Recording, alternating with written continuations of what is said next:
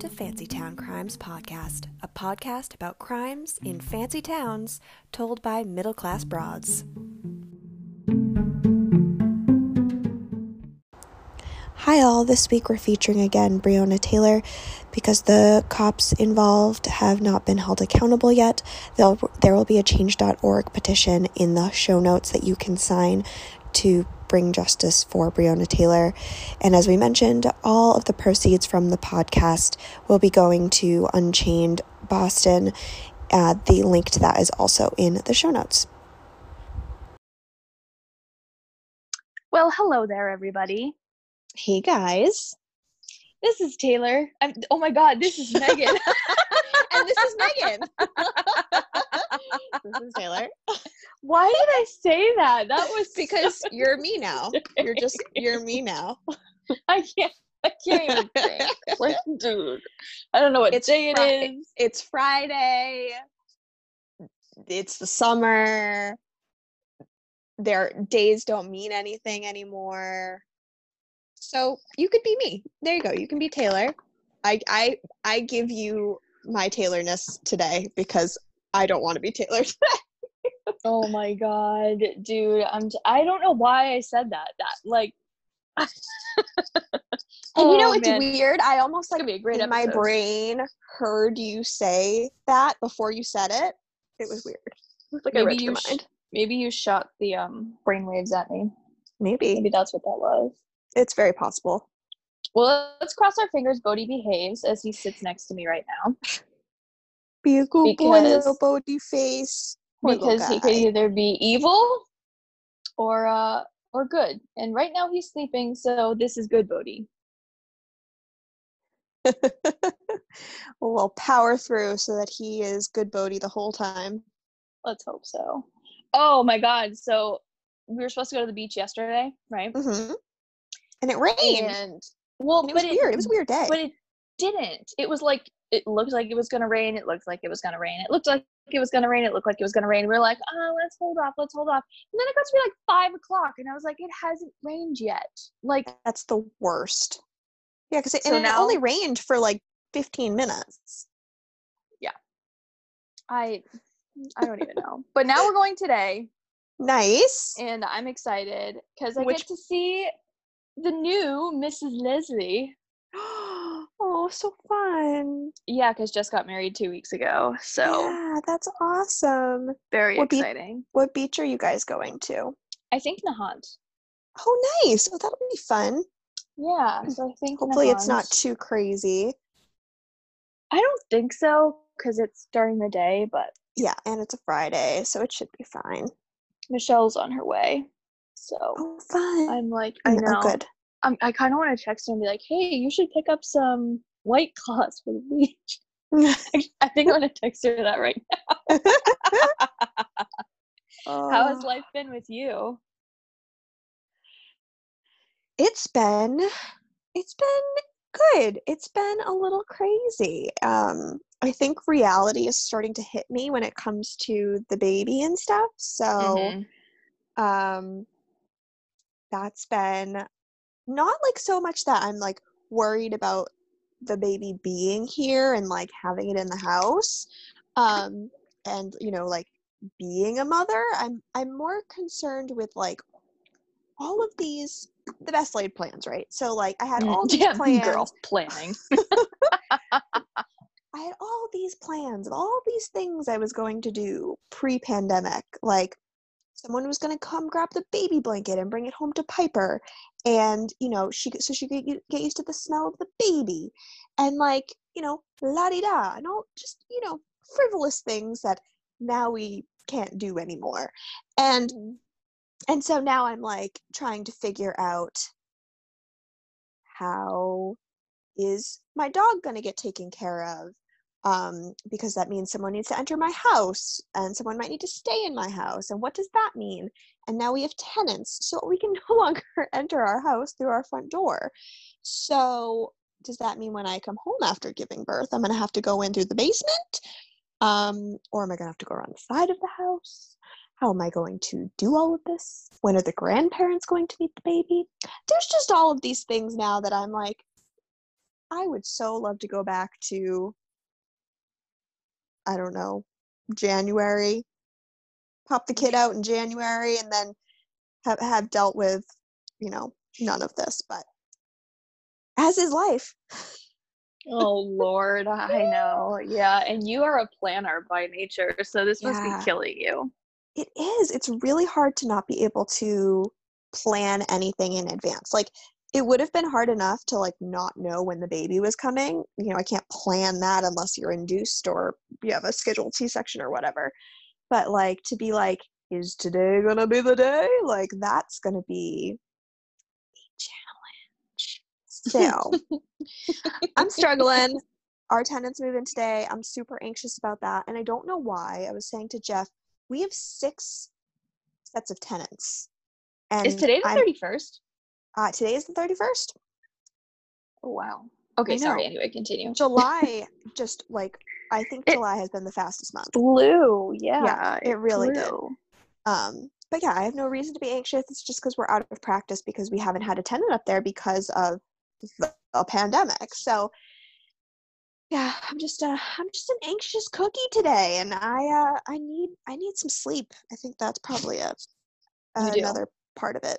I And as my mom would say, you need to stop doing everything. you need to block her from your Instagram stories because I did. get I, did block. at. I did block her from my Instagram stories yes, uh, yesterday or the day before. She would have been really mad at me. Yesterday, I was outside trimming bushes with like the hand like clipper. I know, I, but I was just like, my brain and my body don't work together. My brain is like, you can totally do this, and also like.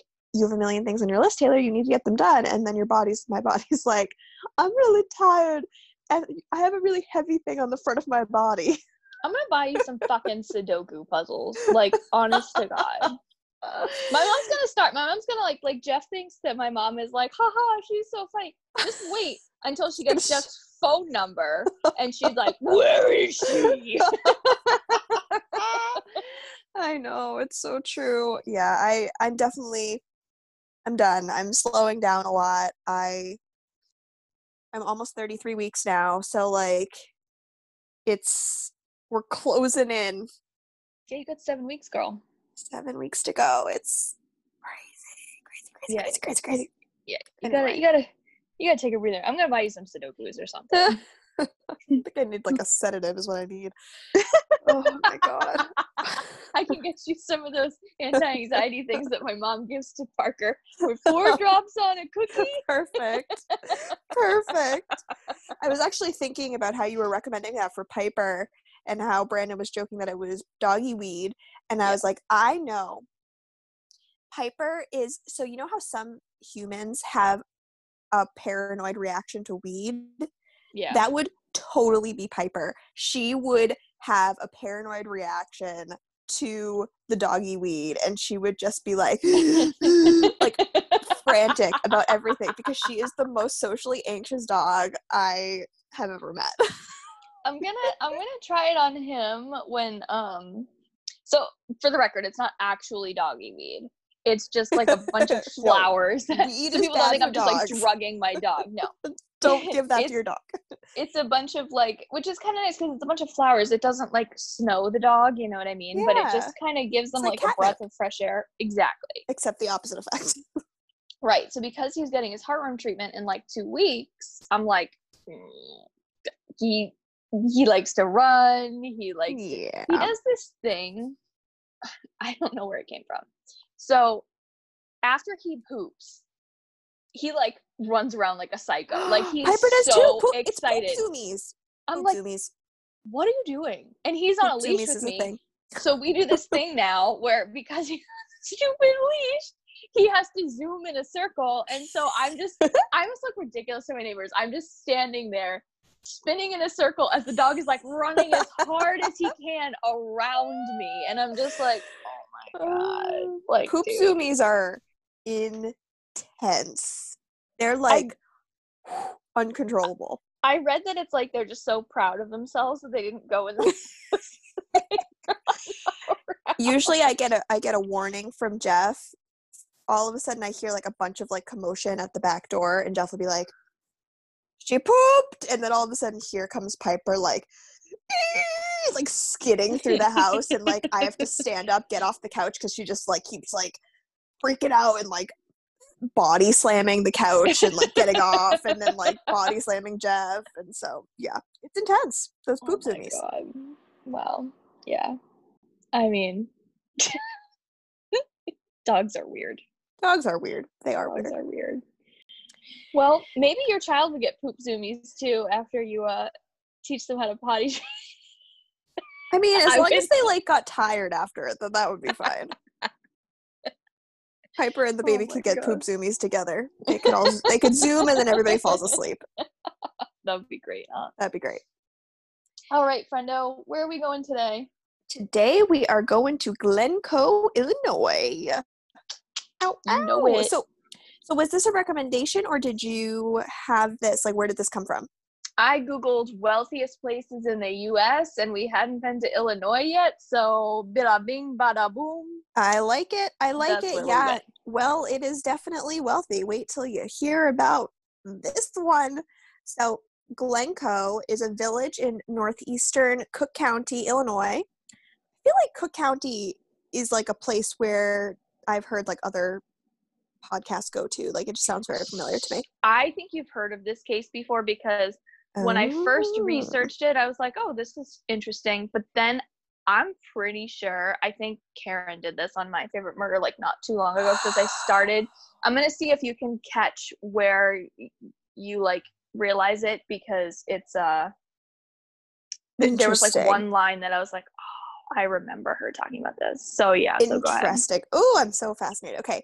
So Glencoe is a is located on Chicago's North Shore. It's an affluent town ranked ranked number one amongst richest towns in Illinois and eighth among the richest towns in the US. So Mhm. is V fancy. So Mhm. Glencoe is located on the west side of Lake Michigan. It is separated from suburbs um, to the north and the west by more than 1,200 acres, um, and it's separated by Cook County Forest Preserve uh, Preserve Natural Forest area.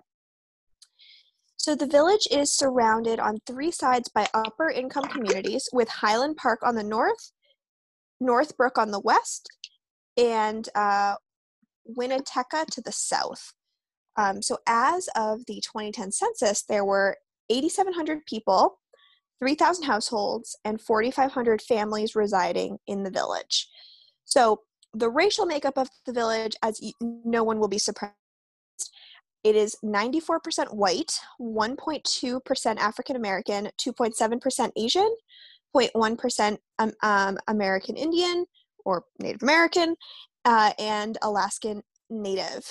Um, 0.5% some other race. Hmm. O- other races. so I, I know what you I was like, why did they why did they word it like that? Some and- other race. And some other races. No, other and other races, and then um, and then 1.5 percent of uh, individuals of two or more races. Um, so very white, obviously. Um, Mm. the median income for so this like I know that it says it's this wealthy, but wait until you hear this. So the median income for a household in the village was 193,000 and the median income for a family was 235,000. Yeah. Um so male full-time workers had a median income of 202,000. Oh, You want to have a guess of what the women's was? less than 100? 65. Holy shit. Yeah, so that's what brings down that median so much. Um, it's crazy. So um, the per capita income for the village as of 2011, so 2011, so nine years ago, was 106,000, placing Glencoe among the 20th wealthy communities in the U.S. And I need you to guess the median home value in Glencoe because I saw this and I like had to go look at it like in three different places because I was like, "Are you serious?" Is it a million? Like 1.2 million? It's one million fifty-four thousand nine hundred forty-eight.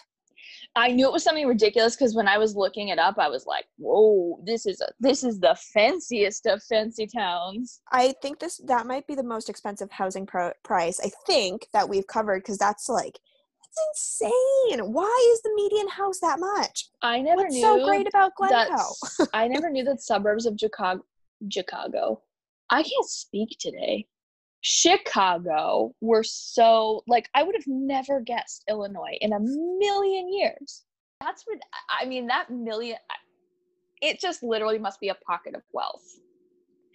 Oh yeah, I think so. Like I literally like because I mean the way that this this village quote unquote is described, it's like it's so separated from Yeah. everything else. I mean it's it's separated on the north and the west by 2100 acres. Like that's crazy. Like talk about like a crazy separation. Mm-hmm. Mm-hmm.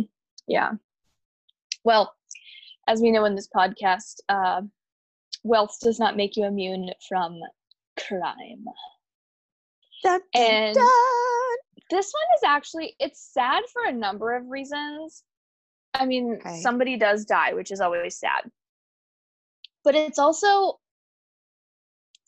it's sad to watch this woman kind of spiral too so let we'll just we'll get right into it. Okay. All right. so let's dive on in. this is the story of laurie dann i got my i know it's you're gonna throughout you're gonna be like oh oh oh i i bet yeah, it's gonna that name sounds so familiar. Yep. so um i got my information from an art two articles in the chicago tribune one written by ready for this name george papajohn George Papajohn. george papajohn so it was written by george papajohn and joel kaplan with like a, a bunch of influences from other people and then another one by eric zorn um and then of course murderpedia and wikipedia because you know Of course. Of course. Okay. So Laurie Wasserman was born on October 18th, 1957 to Norma Wasserman and Edith Joy. Growing up in Glencoe, her family was well off. I mean, clearly you Of ha- like you have to be. You literally can't live there if you were not. Yeah. Um her family was well off as her father was an accountant and her mom was probably like a homemaker, but I just know she didn't work. Um like most of us, she was described as an awkward teenager. Um, she's also described as being shy and withdrawn.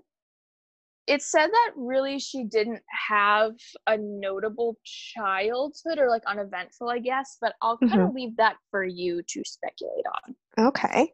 So, like I said, like us, awkward teenager. Unlike us, in her teens, her parents paid for plastic surgery for her. And her new appearance, yep, her new appearance attracted the attention of many suitors. It also you so weren't supposed to get plastic surgery when you were a teenager because your fa- like everything's still like this is you have to remember this is the 70s. I guess that's true. Yeah. I mean, yeah. And also the article, this article was interesting and it was written in the 80s. So like there was some stuff that I was like, eh, you know, a lot of times I just take stuff word for word, but I'm like, I kind of want to reword that because that's not super sensitive. Like, Yeah, totally. so one of the things that they said was her plastic surgery, she emerged beautiful in her new appearance. And I'm just kind of like, yeah, I'm sure she was beautiful before. Exactly. You know what I mean? I don't want to be like, and then this Uggo blossomed. Exactly. She You was an what I ugly mean? duckling and now she's a swan or whatever. Yeah, because I just I just feel like it's not the greatest message. But No. At any rate, um Love you for you. exactly. But if you want to So do something, you do you too. Right. No, there's no shame in it, but you shouldn't feel like you have to. And uh, that's the Totally. scary thing with getting plastic surgery as a teenager is Hundred percent. that is all I don't, you can really carry that with you. I, Oh, you yeah. know. so anyway, I digress. Um, aside from like plastic surgery to like if you had like, you know, some like major, you know, deformity and you needed it to Totally. live a more normal life. Hundred Anyway, percent. Okay.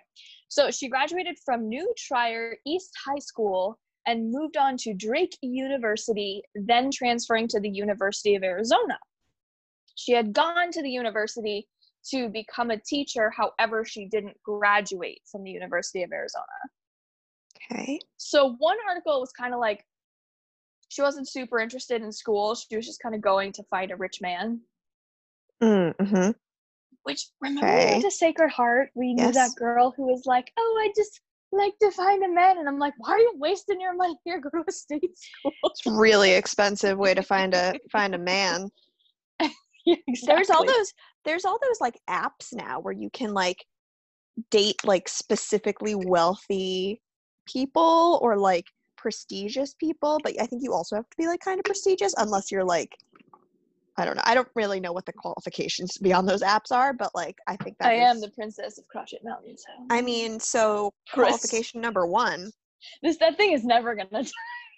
it's never gonna die. It lives on forever. self-proclaimed. Okay. So while at the University of Arizona, she began dating a pre-med student, which is so fucking bullshit to say because there is no pre-med degree. It's like biology or some anyway. Guys, wow, I'm like really on a tangent today. so she threw herself into the relationship and began neglecting her schoolwork. Laurie became possessive and demanding and developed an obsession with her boyfriend. Hmm. She was devastated when he ended the relationship and would continue to obsess over him for years. And one article said he was a fiance, but the fiance was in quotes. So I don't know if like she just made him that way in her mind. I don't know. Interesting. Interesting. Yeah. Okay.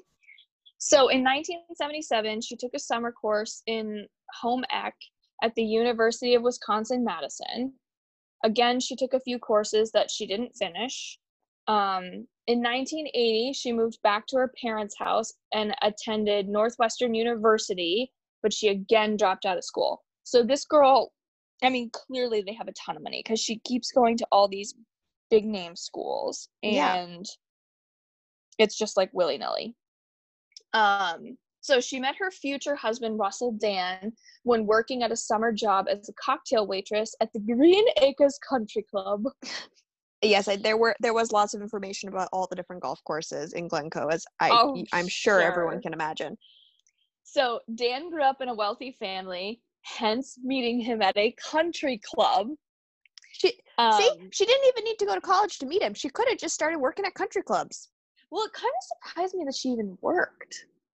Well, that's a good point. She should have just been hanging around the country club. But again, probably a good thing that she worked. Like, I wonder if her parents were like, dude, you have to do something. Yeah, Um, get that experience, girl. Yeah. So he was he grew up in a wealthy family. He was also an executive at an insurance broker firm. And they met in 1980 and they were married in 1982, September 1982. So they moved into a $230,000 home in Highland Park, which this was 82, so it's it's got to be like worth a lot of money now. Oh yeah, absolutely. Um, Laurie's mental state began to deteriorate not long after the two were married.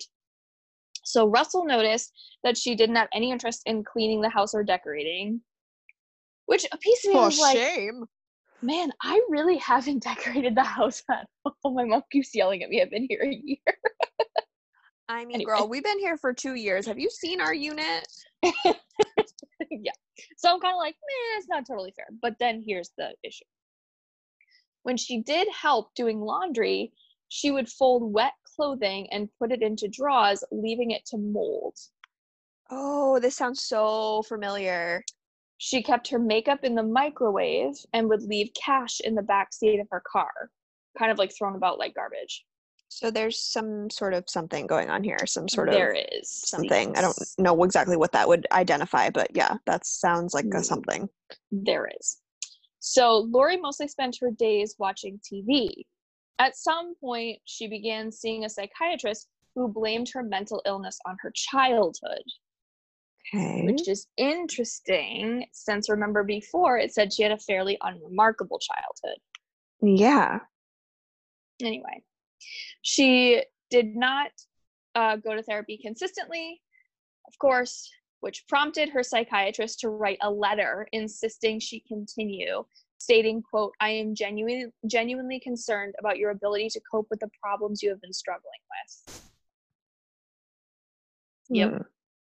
Okay. And as they say in my favorite murder, it gets worse. Ooh. So throughout her marriage, Russell began to realize that Laurie's quirks were becoming worse. She had rituals such as tapping her foot on the ground at a stoplight, compulsive hand washing, and Hmm. eventually becoming totally reclusive, like would not leave the house. Interesting. Okay. And so this was one of the articles um, that I read was like the many faces of Laurie Dann, and it was like so she would compulsively wash her hands, but then she would like leave garbage about and not clean. Yeah. Yeah, I Yeah, was wondering it's- like what was she diagnosed with because that's very interesting. Like, yeah it, it it's obsessive i mean this is clearly obsessive i shouldn't say clearly this is obsessive compulsive disorder and i know she does get diagnosed with it at some point i'm not sure but obsessive compulsive disorder okay. So here's when shit really hits the fan or at least starts to hit the fan russell filed for divorce in 1985 only three years after their wedding when the couple separated laurie moved back in with her parents in glencoe where her behavior worsened she became obsessed with hygiene and even had an aversion to being touched. Laurie and Russell were officially divorced in 87. However, it was not an easy divorce. Russell and his family received harassing phone calls, which never amounted to anything. Additionally, Laurie claimed that Russell had abused her and accused him of breaking in and vandalizing her parents' house. It was around this time that she bought a Smith & Wesson 357 Magnum, claiming she needed it for self-defense and police were concerned about her possessing a firearm and tried to persuade both her and her parents to get rid of it.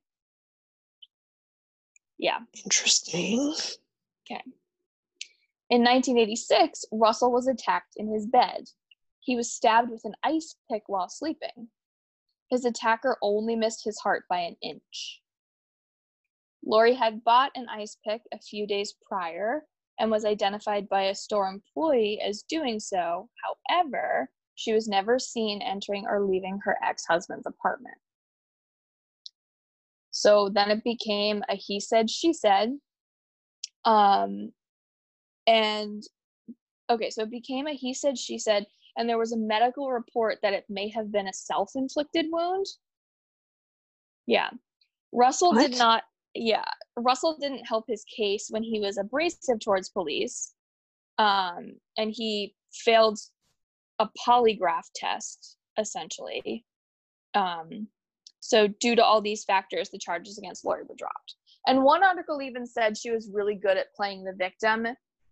And at this point, when I was writing it, I was like, mm, that's not really totally fair to say because how do we know she was like playing the victim? But it becomes like more and more obvious that she is manipulative. Like she is good at playing the victim.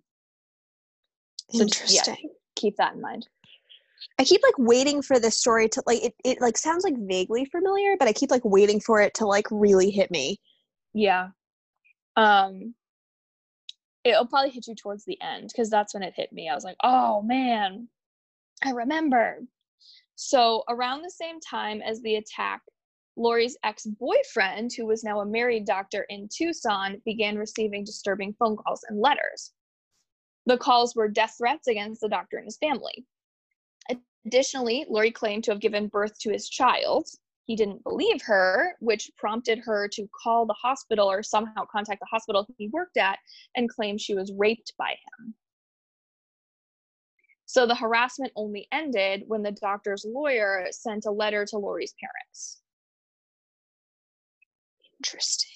hmm So just prior to the divorce in April 1987, Laurie accused Russell of raping her.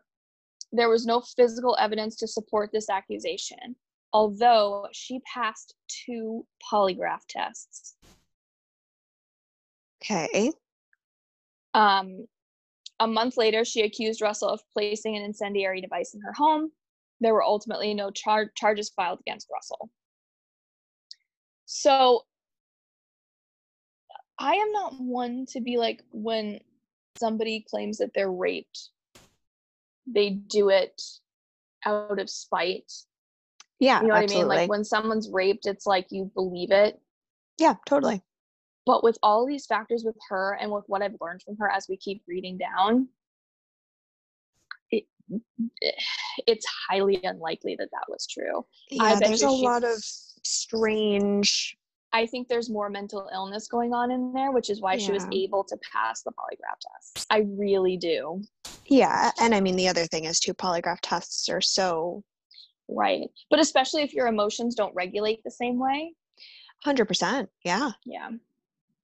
Interesting. Um, interesting. Yeah. So at the time, Laurie was in therapy for obsessive compulsive disorder and a chemical imbalance. The psychiatrist Okay. that was treating her told police that he did not think she was suicidal or homicidal. In January of the same year, so January 87, we're bumping back a little bit, Laurie ventured into the wild world of babysitting.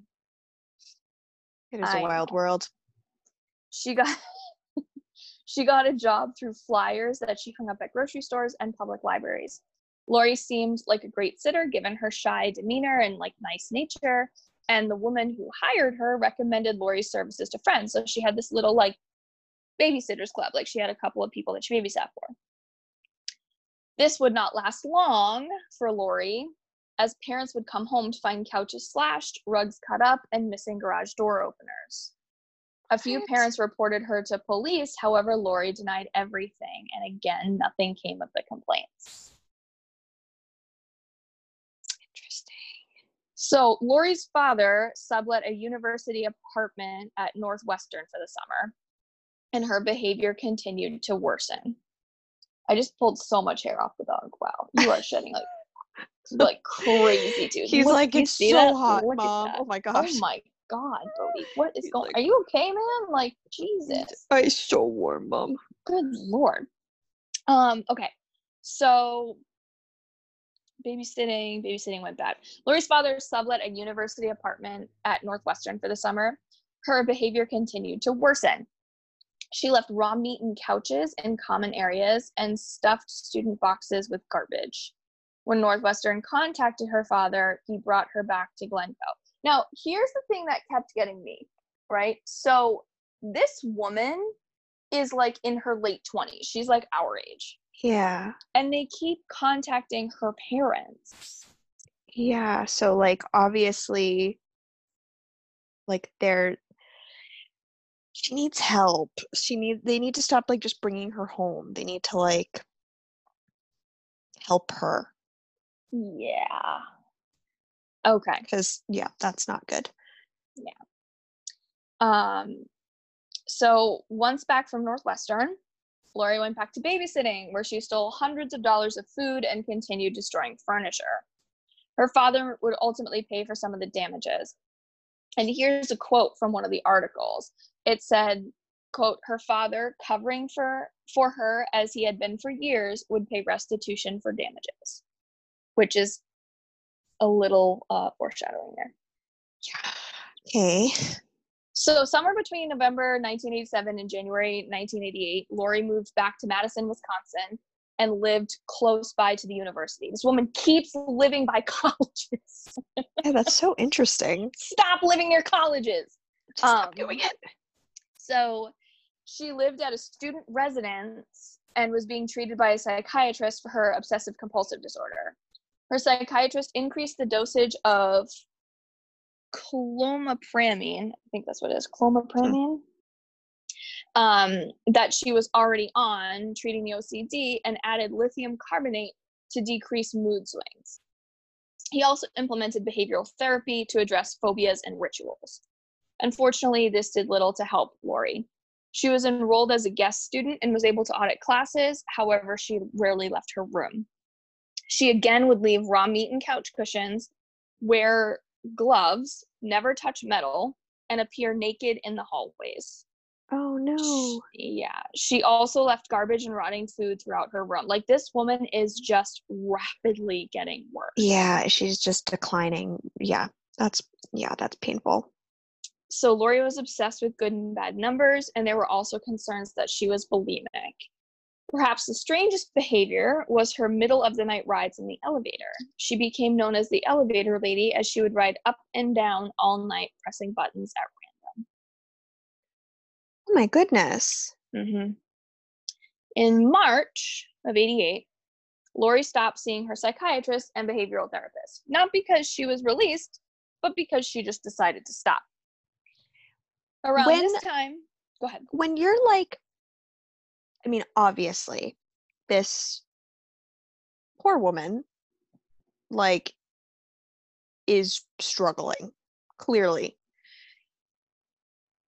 isn't there i mean how can she just leave on her own accord Because she's an adult. no but This Mm. case prompted like the whole can you how do you commit somebody against their will and when is it Mm. lawful and when is it not I see. lawful? i see Yeah. i see Like that's mean, the problem is you can't just commit her because yeah she has free will. Sure. Yeah, I mean that is definitely it's like honestly like one of my biggest fears is being committed to a mental hospital and not being not needing to be there.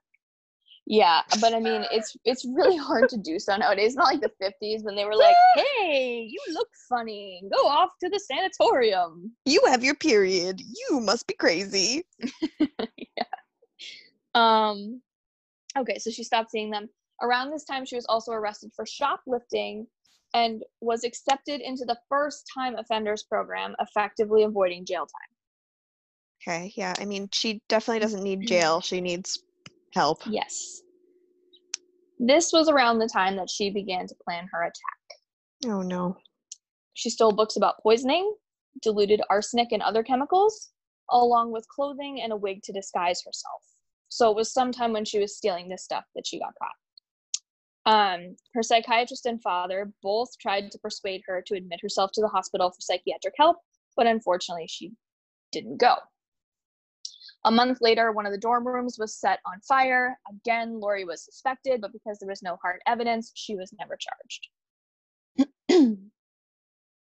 on multiple occasions, she made hang up phone calls to her ex, her like in laws, her ex in laws, the Dann family, as well as her former babysitting clients.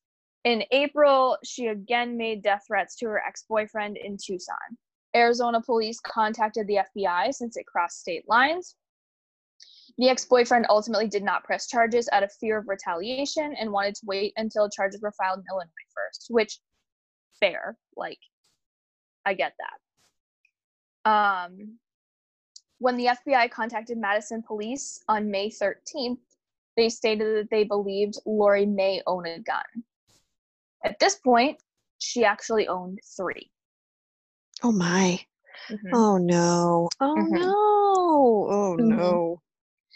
Police attempted to confiscate the guns, but her father refused to hand them over, stating she needed them as protection against her ex husband. Oh boy. Oh boy. Mm-hmm. On May 14th, a student found his clothes slashed and books destroyed. And this happened to be the last day of classes at Madison. Yeah, she's at Madison now. Um, again, How Laurie is she was, still like attending she's she's 30 she's 30 years old at this point. But like how does she have even like the focus to like She doesn't. That's the thing. mean, well, I guess that's a good point. That's why she's still there. But like, oh my gosh. yeah her dad just keeps setting her up places um okay so she was suspected um later that night she was found in the trash room naked and asleep in the fetal position on top of a pile of trash the fbi came to question her the next day about the death threats however she was nowhere to be found on may 19th Laurie showed up at a former babysitter or babysitting client's house in Glencoe. The family informed her that they were moving and did not need her services anymore. However, when Laurie asked if she could take the kids to the fair the next day, the family obliged, apparently unaware of Laurie's mental state. So this family oh no. clearly didn't know about anything that was going on. Um, so Laurie had made Rice Krispie treats and juice boxes poisoned with arsenic. She mailed them to now I remember. right. Yep. Yep. Yep. Yep. Yep. that yep. actually wasn't the one that did it for me. It was the ice pick, and um, there's another line that I'll tell you about later. Interesting. Okay. So she made Rice Krispie treats and juice boxes poisoned with arsenic. She mailed them to multiple people, including ex babysitting clients, the psychiatrist, and her ex husband, Russell Dann. On the morning of May 20th, she dropped off poison snacks and juice to acquaintances, ex clients, a few fraternities, and Leverone Hall at Northwestern. Luckily, few drinks were actually consumed as they had been leaking and did not taste good. And also, too, I kind of like, I don't want to like laugh at the people that did, but who the fuck is like, oh, look, someone dropped off juice boxes. Juice that I am boxes! so rich I can buy at the grocery store in like bulk. Are you kidding me? Come on. I would definitely be like if if I just found juice boxes delivered to me, you better believe that I'd be like leaking. I'd be like, what are these? That were Why do leaking. I why do I have these? I didn't order these. Who sent these to me?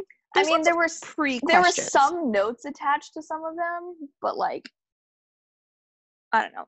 But luckily, um, even the people who did drink it, the arsenic was so diluted it wouldn't have made anyone sick. Um, Oh, because remember she stole diluted arsenic from a lab um, in Madison. So after the deliveries, um, so after she had dropped all the stuff off, she arrived at her client's house to pick up the two children. She gave the kids poison milk, which they threw out because it didn't taste good. Which good on you, kiddos. Like, Yeah, fuck this. seriously. I imagine them in the backseat, like fuck this, and throw it out the window. Totally. They'd be like, yeah, nasty. Yeah. So instead of going to the fair, obviously, Laurie drove to I think it's Ravina or Raviana Raviania school, where she believed her ex sister-in-law's children would be. She set a fire using gas in a plastic can.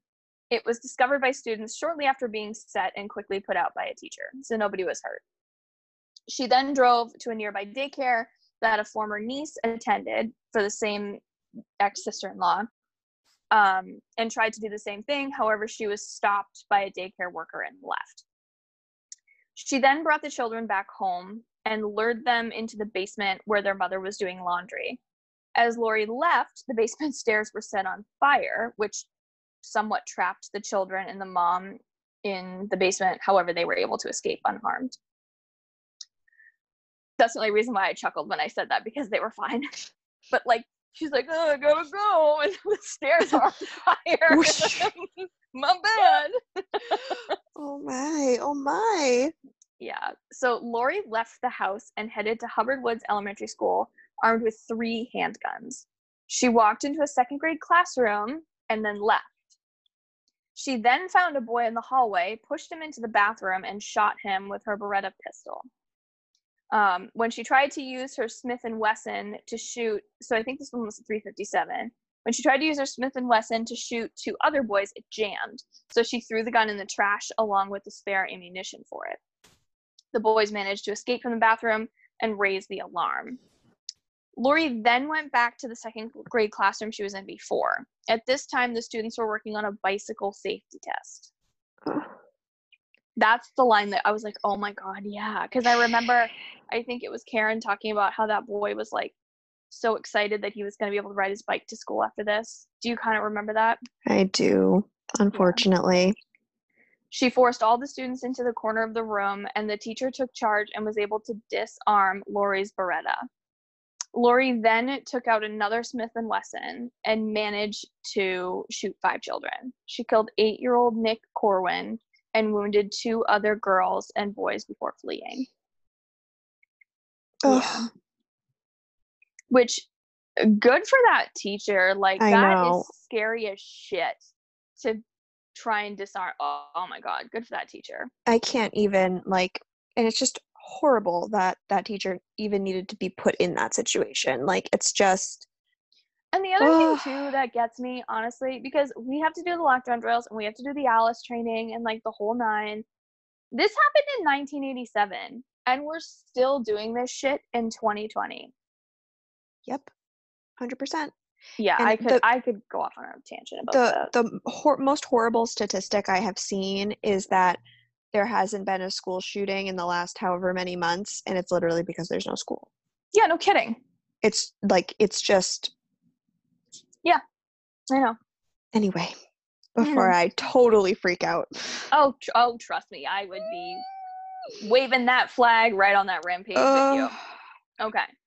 Um so la la la la la. She killed that poor boy. Okay, as she was fleeing, this is also good. It's like funny, but it's not funny at the same time.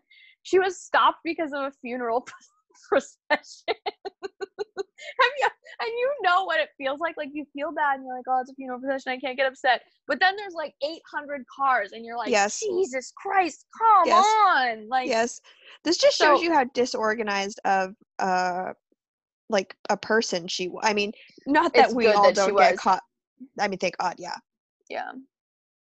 No, it's like, it's really, I'm glad because can you imagine how many people would have died if not? oh oh my god, I know. So, um, as she was fleeing, she was stopped by a funeral procession. She drove backwards and ended up on a dead end street. There's also another report that says she crashed, so I don't know which one. Either way, she abandoned her car, removed her bloodstained shorts, tying a blue garbage bag around her waist. She just at random walked through the woods to the Andrew home, where she entered and was greeted by Mrs. Andrew and her 21 year old son. She claimed that she had been raped and shot her rapist in the struggle. So, believing her, Mrs. Andrew helped by giving Laurie her daughter's pants to wear and tried to convince her to go to police, and she acted in self defense. So, I think this is like downplayed a little bit, but like later when I was reading, it kind of sounds like she, it wasn't like she had the gun and it was like, you know, she was just like in her waist pocket or something. It kind of Yeah. sounds like she was holding the gun the entire time, which makes a little bit more sense. So the son, Philip, was able to pick up one of her guns and pocket it as she was changing. So he took one of the guns away from her. So now she only has one left. thank god So then they called Laurie's mom at the suggestion of the Andrews. This part, I'm just like, what the fuck? So she told her mom she'd done something terrible and the police were involved. Philip got on the phone and told her mother about the supposed rape. When Philip suggested that Mrs. Wasserman should come and get Laurie, she stated she could not go because she didn't have a car. oh my god you figure it out you figure it out you figure it out Um, pound the pavement, honey. Like, let's fucking go. Are you kidding? Yep, yep. You call a friend, you call a cab, you call a, you walk, you you take a bus, you do whatever you got to do. You call the police to tell you You hundred percent call the police. my daughter is really like sick and needs help, and she has a gun, and this is scary. These poor people. Like, she's also like, mm, sorry, she's your. Can she live with you now? She's your problem now. God. So Sometime later, Mr. Andrew came home, and the family tried to persuade Laurie to give up her second gun. So it, it said that they were arguing with her. So it kind of sounds like she was like holding the gun up. When she refused, they called her mother again. And Mr. Andrew asked her mother to try and persuade her daughter to give up the gun. Mr. Andrew told Laurie that he would leave if she did not put down the gun. He left the house, however, Laurie forced Philip to stay with her. Hmm. At the same time, Mrs. Andrew was able to leave the house to alert police. So it kind of sounds like she was able to slip out. Around noon, police arrived at the house. This spooked Laurie, prompting her to shoot Philip in the chest. He survived as he was able to escape out the back door and was rescued by police and EMTs. Um, police brought both Laurie's parents and Russell Dann. This I kind of feel bad for this man. He's probably like, "What the fuck? Like this woman tried to axe murder me." But good on him for going. Um, so they brought them to the Andrews home that they had surrounded. Laurie was now in an upstairs bedroom. Around 7 p.m., her father tried to communicate with her through a bullhorn as the assault team entered the house. The team found her body in the bedroom and determined she had died from a gunshot wound through the mouth. Laurie was 30 years old. Oh my god. Mm-hmm. After her, so this is the part that I'm just like, you guys suck. After her death, the Wassermans were difficult with police. They only allowed one search of her room on the night of the attack, after which they cleaned and removed any potential evidence. What? Yep they refused to be interviewed and concealed her psychiatric records until the court ordered they be turned over. Some of the records indicated that Laurie showed symptoms of mental illness until she was just five years old. Now, listen, there are some people who completely blame them for why she was the way that she was. And I don't think that's totally fair to completely blame them. But Sure. you're hiding stuff, you're covering for her, you're part of the issue. Absolutely. Like it's a hundred percent like this could have been, you know, at least started as a nature situation here, but there is definitely an element of nurture that was happening. Like There's a and huge element. like and the fact that like like you said, like they just kept covering for her, which is not helping anyone, including No. their daughter. No, and they they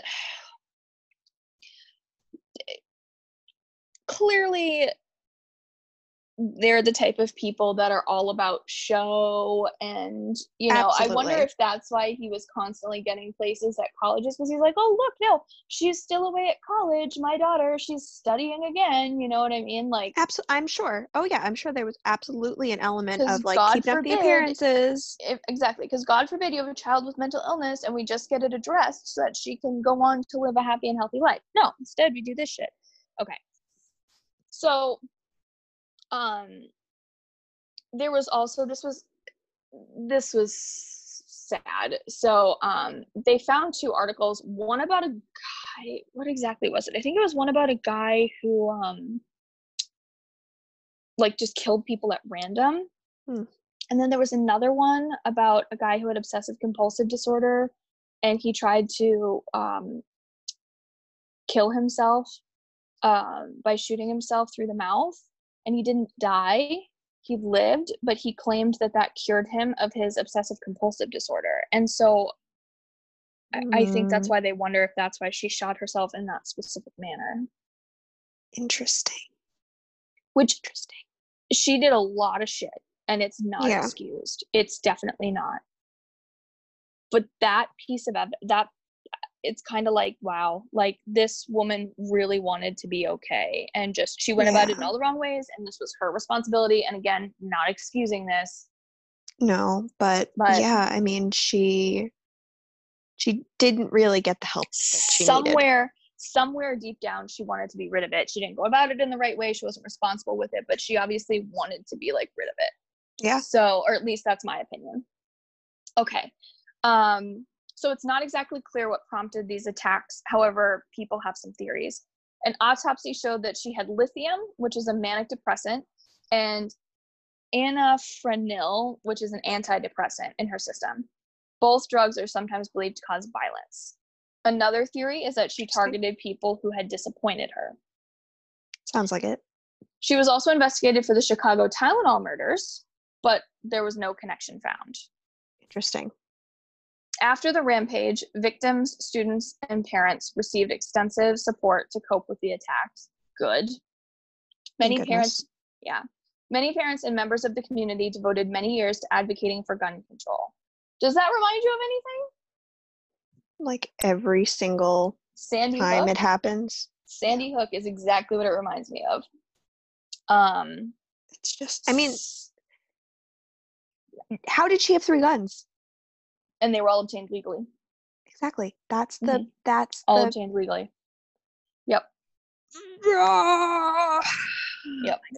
Yep, Yep. yep, yep, yep, yep, yep, yep, yep, yep, yep, yep. so um they devoted their years to advocating for gun control philip andrew gave interviews about gun control from his hospital bed and would later go on to become a lawyer and fbi agent Get it. was i know he was also active in local and state gun control organizations as the director of the illinois council against handgun violence for him. good, for him for like you turning that like horrible situation into a positive and like using it for justice. I love that.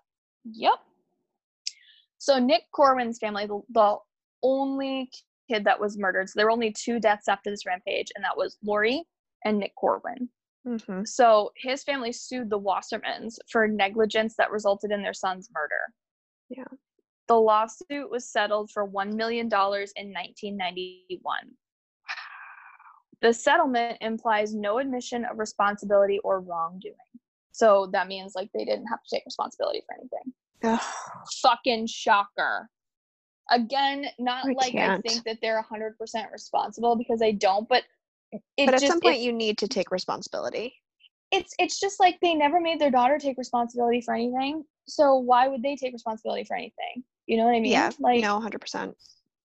Like they um, should. Like if you have a kid, if you have a kid, that like, I I understand it's probably in, in terribly terribly hard, but mhm, you mhm. to to to to you know to recognize this in your own child and then have them get help.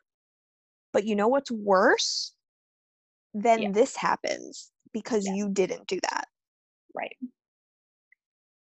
And I think, moreover, it's like okay, she was an adult. It's not like they can force her to do anything, but they enabled her. Absolutely, they did. So, um, Norman Wasserman has only given one statement um, five days after Laurie's rampage. The statement is criticized for not offering an apology or sense of responsibility. And it is, quote, Mrs. Wasserman and I reach out to all of the families in their suffering. We suffer with you. Our prayer is that time will help alleviate the pain. That's just it's like kind of a slap in the face. Like at that point, just don't say anything. Yeah, I know. And uh, that is the case of Laurie Dann. Ugh, I know. how miserable. I know. I don't even have words for that. It's like so it's like all of the things that make me so angry wrapped It into one story. It's heavy. Yeah, it's really heavy heavy. one. Uh So, well, what I do you got? a- What do you got for have us? a, I have a few light things. Oh, good. Um I have a long light thing, long longer light. Well, I guess it's not that long. Actually, it's pretty short. So just kidding. I thought it was really long. It's not. Just kidding. So that obviously is horrible that that happened in Glencoe. Here's some of the like, you know, less crimey crime things that happen in Glencoe that are, um, you know, what they can focus their time on because they don't have a lot of crime. Mhm. So, um, North Shore Con- County Day is once again initi- initiating a $500 reward for information that can lead to the recovery of a 168 pound bronze bell given to a school in 1962 and stolen in 1978. Oh my God, they're still looking? They are still looking. This was published, this article was published last year. Uh, in 2019, the bell the bell was a gift from the Otto and Dorothy Schilling family. In the summer of 1962, the Schilling family took a trip to Europe. While in Germany, they stopped at her uncle's Bell Foundry in Heidelberg. She was so taken with the beautiful bells that she she thought that North Shore County Day should have one of its own. Her father, Otto, uh, ins- inspired by his family's history as bell makers, designed and selected the specific ringtones for the school bell he commissioned to be cast by his younger brother, Frederick. Um, the bell was delivered uh, December 31st, 1962. Um, we all have been waiting anxiously for the arrival of our new bell, and it was a moment of joy for those who were here when it arrived the day before New Year's. Um, that was written by the headmaster. um, Barbara Sh- uh. Schilling um, remembers ringing it for the first time after it had, been hung outside the school's auditorium in the spring of her senior year. The bell was beautiful.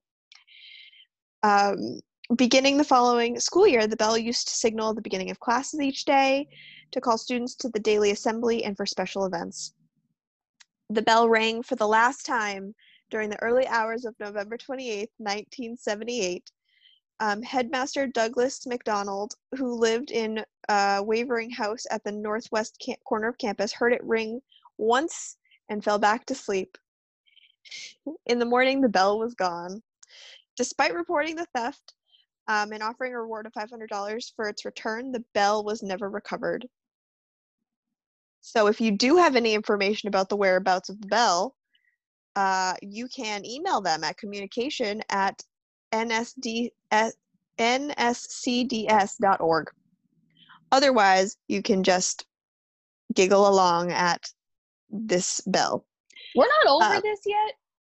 Nope, that it's been it's been many years, but we're still not over it. Um. So anyway, those are some of the things that that take up the majority of people's many many decades in Glencoe. Good lord. Yes. I'm trying Yes. to think if there's anything that could be stolen out of Derry that I would be like, oh my god. I, for shame, I cannot believe. Oh, what it could be the um, what what is what is Derry known for? The uh, first potato. Potato. But that's not still around. that was because someone time ago. stole it. you should be angry. Can you imagine how nasty that thing would be? It'd be a nasty potato. Potatoes go bad s- surprisingly quick, especially if it's humid. I know it's upsetting when it like grows little tentacles and you're like, damn it. You know, It's technically asexual reproduction, but you know. so interesting. So anyway, that's my little light, light little bit to end our heavy. Episode. I appreciate that. I appreciate I- I that had light lots- because I had lots of options depending on how heavy the the case was. oh good. Good. Because at first when I first looked at it on like wiki, I did like a quick scan and I'm like, oh, and only one person dies. It's not bad. It's probably like, you know, a dumb wimp. And then I read more and I was like, oh shit. And you were like, "I'm so deep in this now," and I I'm was like, can we it's change the town? yeah, that's always a rough thing. But I know well, that's a rough we- one. we hope you enjoyed Illinois. Yes, we'll be moving on to some other state We don't know And- where yet. because we never do, but eventually we will. And we thank you for listening. Please rate us with good Subscribe. ratings. With good ratings. We'd be love- we'd- helpful. It'd be great. Yeah, and if you could subscribe, we'd have a new episode every uh, every Monday. Yep. So Yep. uh, we'll uh, we'll see we'll see you next time, guys. See you next time.